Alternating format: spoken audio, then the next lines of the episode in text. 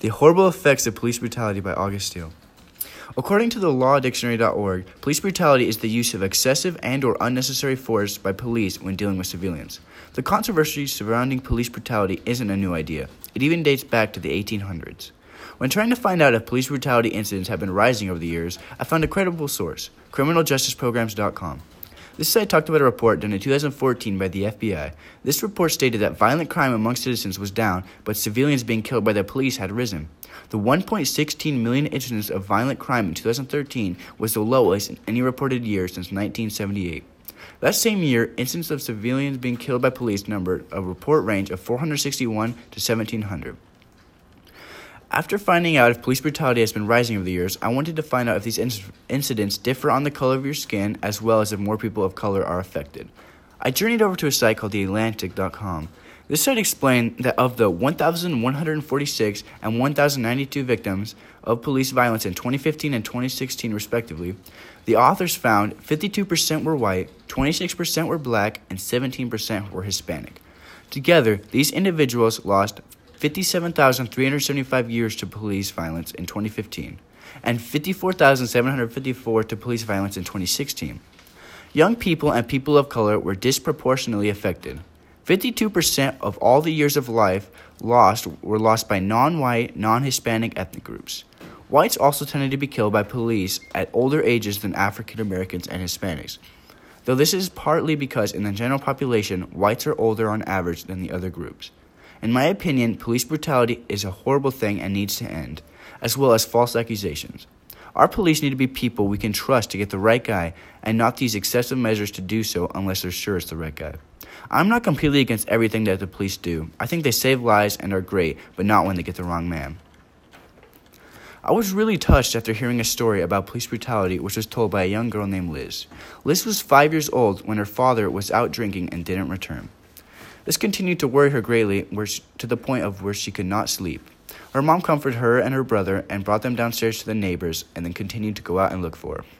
When the mom found the father of Liz and, and her brother, he was outside of a bar drunk, laying down. She was trying to be a responsible and smart wife and would not let him drive away as because he insisted to. Nothing worked, so then she thought of maybe getting the police to try and convince him to hand over the keys. When a white cop of, by the name of Christopher Lemons came over to help, Liz's mom realized that she had just made a big mistake. She was responsible and aware to keep Liz's father off the streets for his safety and other people on the road safety. The officers did not see it like that. They saw him as a monster, a criminal, someone they had to attack. Christopher took things into his own hands. He started to use racial slurs to refer to him. Christopher called him a spick and started to beat him up with a handbar. After they got tired beating him, they put a gun to his head and told him, as quote may be sensitive to some. We are going to kill you, motherfucker. You're fucking spick. You don't deserve to live. To live. After all this happened, Liz saw her father covered in white bandages. She didn't recognize him. She had never seen her father in such a bad shape. This made her feel horrible. She didn't understand what happened, but this changed her life forever. She would never forget the name Christopher Lemons. There was nothing that Liz could have done to help her father.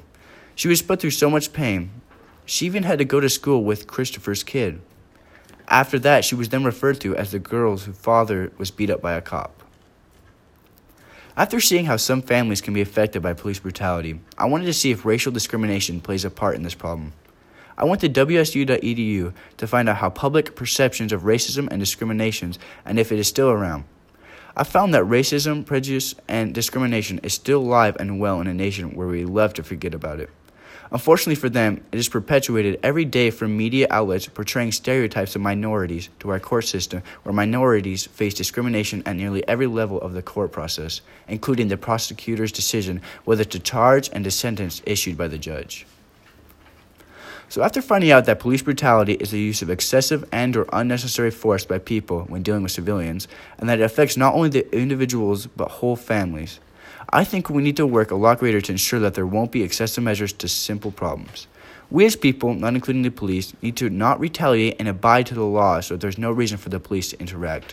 For the solution of racism and discrimination, we need to think of everyone as equal and accept that we are not the same on the outside, but we are on the end.